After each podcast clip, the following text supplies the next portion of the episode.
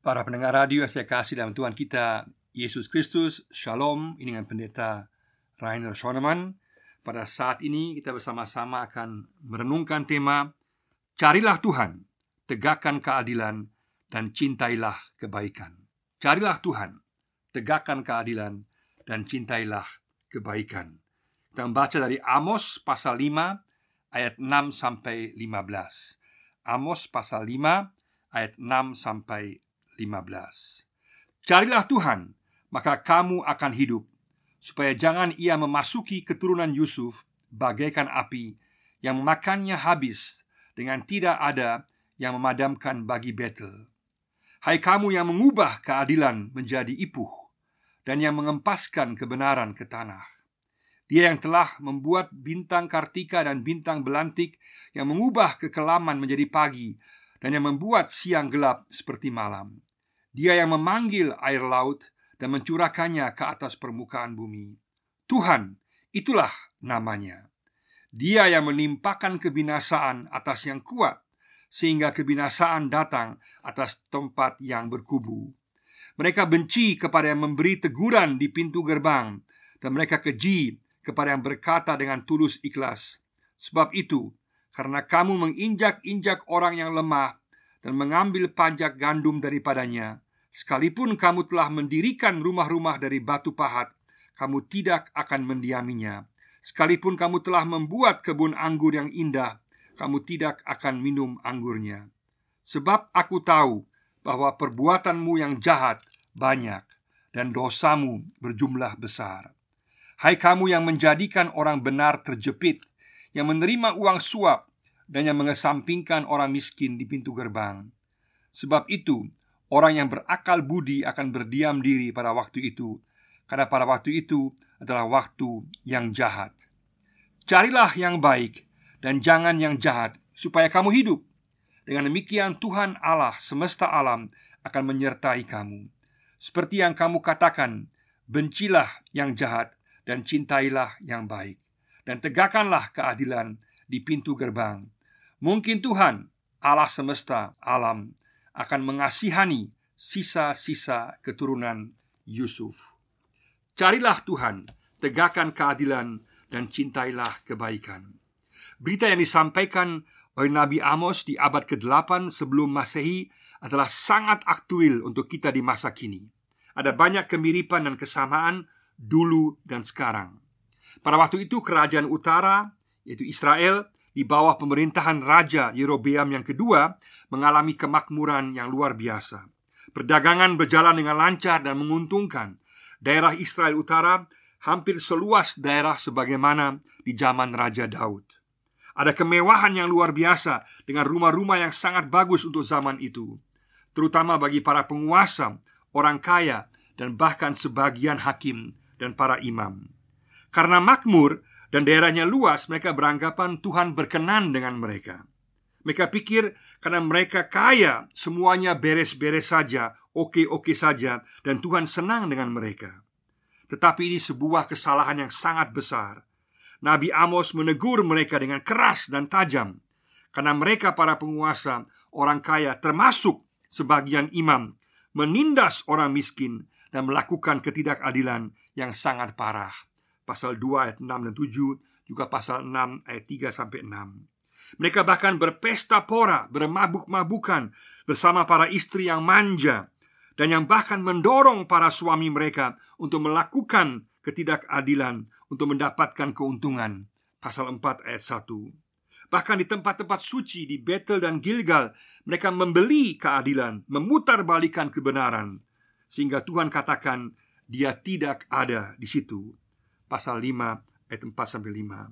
Bahkan sebagian para imam yang seharusnya mengajar umat akan jalan dan hukum Tuhan, malahan ikut menindas orang miskin dengan tidak mengkritik para penguasa dan orang kaya, malah ikut-ikutan mendapatkan keuntungan.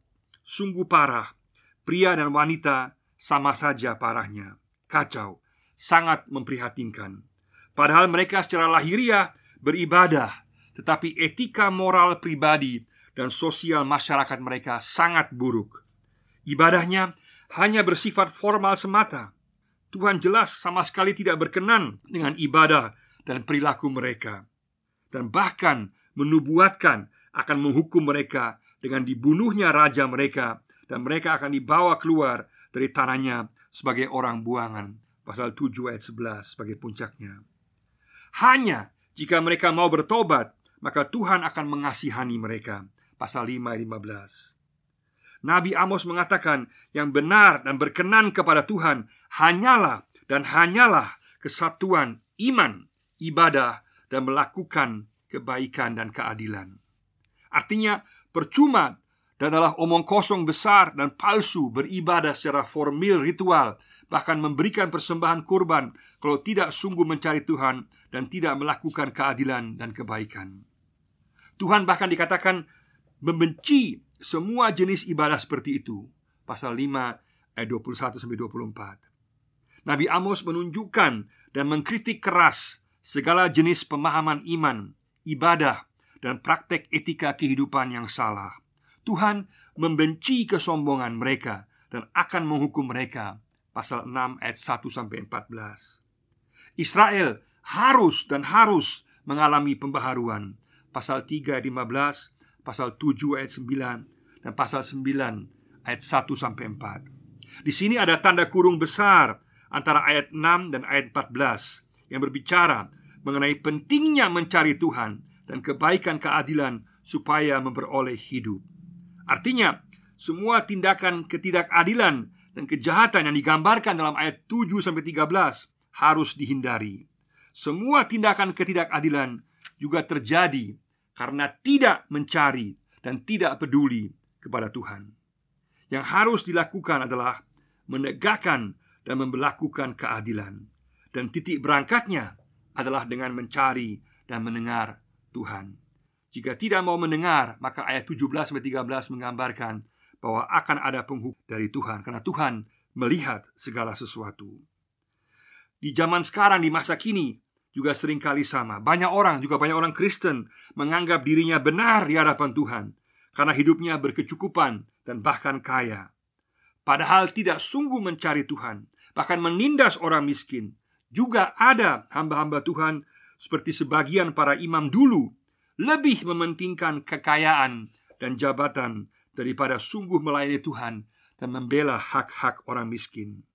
Ada sebagian orang Kristen yang hanya beribadah secara formal ritual semata, menganggap cukup datang beribadah, cukup memberikan persembahan, dan Tuhan akan senang.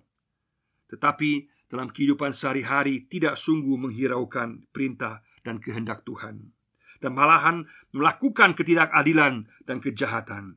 Dan ada sebagian pelayan Tuhan dan gereja juga hanya melakukan ibadah secara formal saja dan hanya mementingkan persembahan. Kalau demikian, maka ibadah kita bersifat animistis semata. Artinya, hanya mementingkan peraturan upacara yang ketat, tetapi tidak memberikan penekanan kepada pembaharuan, etika, dan pelaksanaan perintah Tuhan dalam kehidupan sehari-hari dengan melakukan keadilan dan kebaikan. Kepada pembaharuan, etika, dan pelaksanaan perintah Tuhan dalam kehidupan sehari-hari dengan melakukan keadilan dan kebaikan. Padahal di sini Nabi Amos sangat jelas menekankan bahwa semua iman dan semua ibadah kita adalah percuma, sia-sia, dan palsu, dan omong kosong besar kalau tidak sungguh mencari Tuhan, tidak sungguh melakukan keadilan dan kebaikan. Tanggung jawab manusia terhadap sesamanya merupakan bagian inti dalam perjanjian lama, mulai dengan kisah dari Kain dan Habel, dan juga dalam pengajaran Tuhan Yesus, Matius dua puluh dua ayat tiga puluh tujuh sampai empat puluh, tentang mengasihi Tuhan dan mengasihi sesama. Dan juga surat-surat perjanjian baru semua menggambarkan pentingnya mengasihi sesama. Kesatuan iman, ibadah, dan melakukan keadilan kebaikan harus kita sungguh pahami, hidupi, dan lakukan, karena merupakan satu paket yang tak terpisahkan. Katakan, Tuhan, aku mau beriman, beribadah, dan melakukan keadilan kebaikan. Aku tidak hanya mau beribadah secara formal ritual saja. Aku sungguh-sungguh mau mencari Tuhan. Ada berbagai pelajaran yang sangat menarik yang dapat kita lihat dalam kehidupan Nabi Amos. Amos berasal dari Yehuda, artinya dari kerajaan selatan. Meskipun demikian, Amos taat kepada panggilan Tuhan untuk bernubuat di kerajaan utara. Amos melintas batas dan taat kepada panggilan Tuhan. Pasal tujuh ayat empat belas sampai lima belas. Amos bukan seorang nabi berdasarkan profesi, tetapi adalah seorang petani dari Tekoa yang taat kepada perintah Tuhan. Meskipun berita yang dia sampaikan sungguh keras dan tidak enak didengar, dia tetap setia menjalankannya. Seperti singa yang mengaum, berita Nabi Amos menggemparkan seluruh kerajaan Israel bagian utara. Dan apa yang Amos sampaikan membuat marah para penguasa, termasuk Amasia, imam di Betel, yang melawannya dengan keras dan berkata, negeri ini tidak dapat lagi menahan segala perkataannya. Pasal tujuh ayat sepuluh. Amasia juga mengejek dan memperingatkan Amos untuk pulang ke Yehuda, supaya dia mencari makan di sana dan bernubuat di sana saja. Pasal tujuh ayat dua belas. Puncaknya, Amasia memberikan laporan buruk tentang Nabi Amos kepada raja, sehingga akhirnya Amos diusir dan harus pulang ke Yehuda. Pasal tujuh ayat sepuluh sampai tiga belas. Di masa kini juga sering orang yang mengatakan kebenaran dilawan, dihina, difitnah, dan bahkan diusir. Banyak orang lebih senang mendengar para nabi palsu, bahkan imam palsu, yang meninabobokan orang dengan mengatakan hal-hal yang baik, yang enak didengar, dan menjanjikan berkat. Orang tidak mau lagi dengar teguran, apalagi kalau orangnya datang dari suku yang lain, orangnya sederhana, atau tidak memiliki jabatan resmi. Orang tidak melihat isi firman Tuhan lagi, tapi hanya menilai dari luarnya dan apakah itu menguntungkan secara pribadi atau tidak. Dan jika membahayakan jabatan dan pengaruh, maka akan disingkirkan. Nabi Amos dipanggil Tuhan saat para imam resmi tidak mengajarkan firman Tuhan secara benar. Para imam harusnya membawa umat kepada Tuhan lewat ibadah dan membawa Tuhan kepada umat lewat pengajaran. Tetapi karena para imam tidak melakukannya, maka Tuhan memanggil orang sederhana yang setia untuk menjadi alatnya. Untuk setiap kita berlaku, jangan sampai menyelewengkan pengajaran firman Tuhan. Jangan mementingkan jabatan atau kepentingan kekuasaan dan kekayaan di atas firman Tuhan. Itu pasti akan membawa penghukuman Tuhan. Kita dipanggil untuk sungguh setia kepada Tuhan dan berlaku adil dan melakukan kebaikan dalam segala posisi dan jabatan yang kita miliki. Pada saat yang sama, Tuhan juga mau kita menjadi Amos-Amos modern, masa kini, yang menyuarakan kesatuan iman, ibadah, dan keadilan kebaikan dengan cara damai dan tanpa kekerasan. Jangan merasa minder. Setiap kita dapat Tuhan pakai di tengah kekacauan dunia saat ini, yang angkuh, yang menolak Tuhan, tetapi pura-pura beribadah dan memberikan persembahan, mencari kepentingan dan kepuasan diri sendiri, tidak peduli pada orang lain, menginjak-injak keadilan, menindas orang miskin. Marilah kita terbuka dan tidak tersinggung jika firman Tuhan menegur kita, meskipun keras, sehingga kita bertobat. Karena itulah tujuan Allah, agar kita kembali kepadanya. Lebih baik ditegur keras dan selamat daripada diberikan kata-kata penghiburan palsu oleh para P H P, pemberi harapan palsu. Katakan, Tuhan, kita siap untuk ditegur dan mau bertobat dan berubah untuk melakukan keadilan dan kebaikan. Kita mau menjadi Amos-Amos masa kini yang menyatakan kepada orang lain bahwa hanya dan hanyalah kesatuan yang tak terpisahkan dari iman, ibadah, dan melakukan keadilan kebaikan, itulah yang menyenangkan dan berkenan kepada Allah. Ada tiga hal mendasar yang ditekankan oleh Nabi Amos dalam teks ini, yang berlaku untuk orang percaya sepanjang zaman, yang saya mau jelaskan secara singkat. Yang pertama adalah, carilah Tuhan dengan sungguh. Carilah Tuhan dengan sungguh, ayat enam. Nabi Amos menegur keras bangsa Israel atas kesalahan mereka yang pertama, yaitu tidak sungguh mencari Tuhan dengan segenap hati. Sebaliknya yang harus dilakukan, yaitu sungguh mencari Tuhan, dan Tuhan tahu hati dan motivasi kita yang terdalam. Jadi kita tidak bisa bersandiwara dengan Tuhan. Mereka pikir mereka hidup baik dan makmur, padahal sedang menuju kematian dan kebinasaan. Mereka menipu diri sendiri. Hanya mereka yang mencari Tuhan akan hidup. Ada janji dan kepastian bahwa yang mencari Tuhan pasti akan menemukan Tuhan. Dalam Matius tujuh ayat tujuh, Tuhan Yesus mengatakan, barang siapa yang mencari Tuhan, pasti Tuhan akan memberikan dirinya ditemui. Dan dalam Yohanes enam ayat tiga puluh tujuh, Tuhan Yesus mengatakan, barang siapa yang datang kepadanya tidak akan dibuang, tetapi diterimanya. Hanya mereka yang sungguh mencari Tuhan, mengasihi Tuhan, dapat peduli dan memperhatikan sesamanya.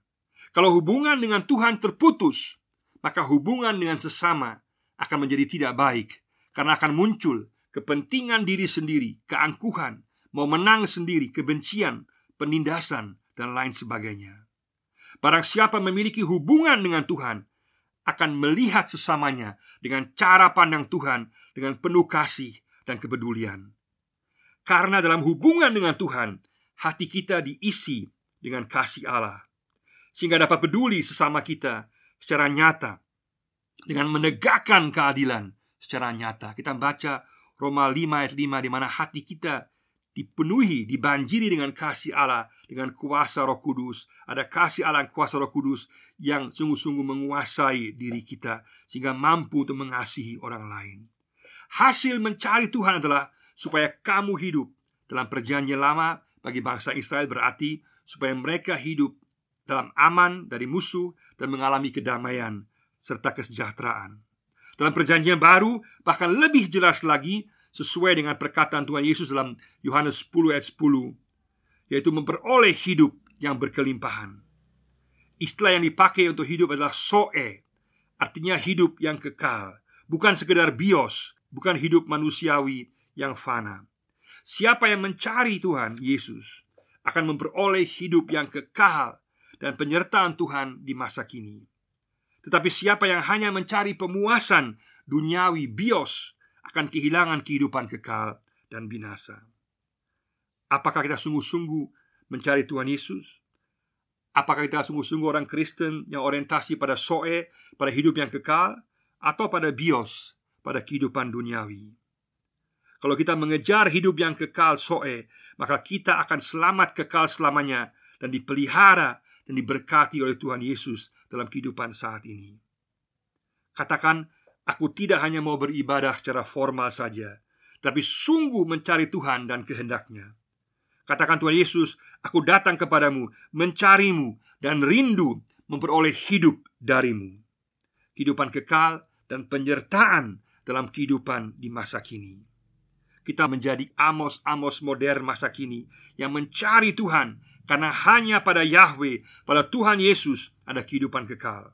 Kita juga mengajak orang lain untuk mencari Tuhan, agar orang lain pun memperoleh hidup yang kekal dan penyertaan dan diberkati Tuhan di masa kini.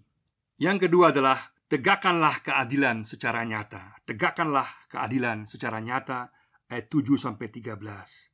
Kesalahan kedua yang mereka lakukan adalah mereka melakukan ketidakadilan sehingga menjadi ipuh. Ipuh adalah gambaran sebuah tanaman yang pahit rasanya, kiasan akibat dosa dan penghakiman Tuhan.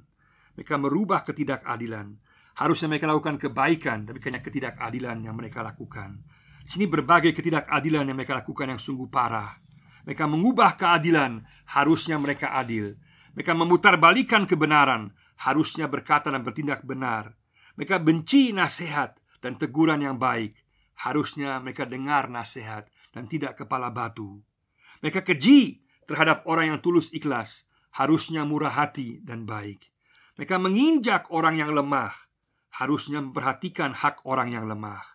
Mereka memberikan tanggungan pajak, harusnya membebaskan mereka dari pajak. Mereka melakukan perbuatan jahat, harusnya melakukan kebaikan. Mereka hidup dalam kemewahan di atas penderitaan orang lain, harusnya mereka adil. Dosa mereka berjumlah besar, harusnya perbuatan yang baik mereka yang banyak. Mereka menerima suap, harusnya menolak suap. Mereka tidak peduli orang miskin, harusnya peduli orang miskin dan mencari jalan keluar untuk mengatasi kemiskinan. Akhirnya orang yang baik pun akan diam, ditekan oleh kejahatan. Hukuman Tuhan adalah pasti, meskipun mereka kaya, sukses, dan sehat, tinggal tunggu waktunya. Sudah lebih dari cukup dosa mereka. Juga pasal dua ayat enam sampai dua belas dan juga di ayat-ayat yang tadi. Dalam Alkitab sangat jelas, kita tidak bisa mengasihi Allah tanpa mengasihi sesama. satu Yohanes empat ayat dua, juga Matius dua puluh dua ayat tiga puluh sembilan. Mari kita sungguh bertobat dan minta ampun pada Tuhan di mana kita telah melakukan ketidakadilan dan kejahatan. Juga di mana kita lalai membela dan mengupayakan keadilan. Jangan coba untuk membenarkan diri, tapi dengan jujur mengakui kesalahan dan dosa di hadapan Tuhan. Mari sama-sama kita datang kepada Tuhan, minta ampun kepadanya di mana kita telah melakukan ketidakadilan. Karena Injil kabar baik secara rohani untuk kepastian pengampunan dosa juga sekaligus adalah Injil kabar baik sosial, kepedulian, keadilan, dan kebaikan terhadap sesama. Tidak dapat dipisahkan. Ibadah yang sejati adalah sungguh mencari Allah dan kehendaknya dan menegakkan keadilan. Gereja juga harus selalu sungguh dalam menegakkan keadilan dengan membela hak-hak mereka yang miskin, lemah, terpinggirkan, dan tertindas.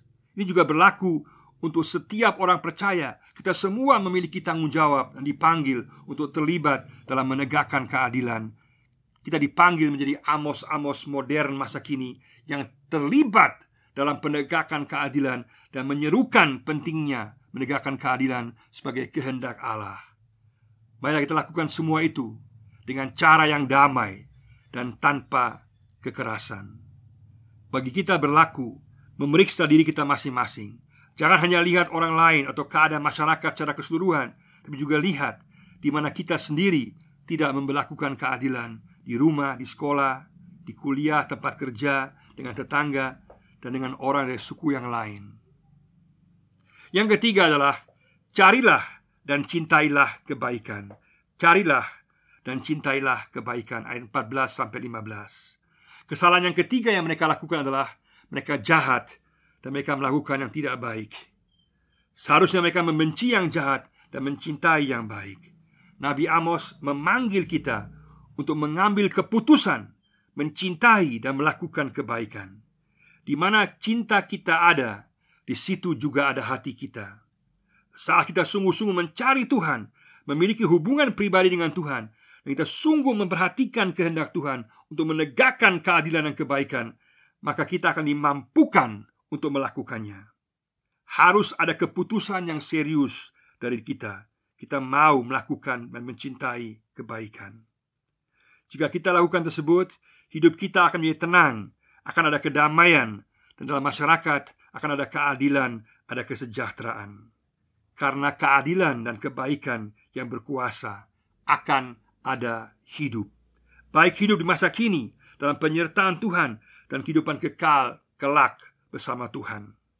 Mari kita sungguh-sungguh mengambil keputusan untuk mencintai dan melakukan kebaikan. Itulah kehendak Tuhan, kesatuan iman, ibadah, keadilan dan kebaikan. Ini merupakan sebuah kesatuan yang tak terpisahkan.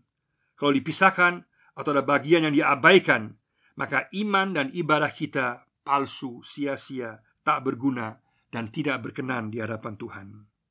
Carilah Tuhan, tegakkan keadilan dan lakukan kebaikan, maka kamu akan hidup kini dan kekal selamanya. Iman dan ibadah kita murni dan berkenan kepada Tuhan, dan kita akan hidup kini dan kekal. Katakan, aku sungguh mau mencari Tuhan. Aku mau menegakkan dan membela keadilan dan mencintai dan melakukan kebaikan. Tuhan memberkati kita semua. Amin.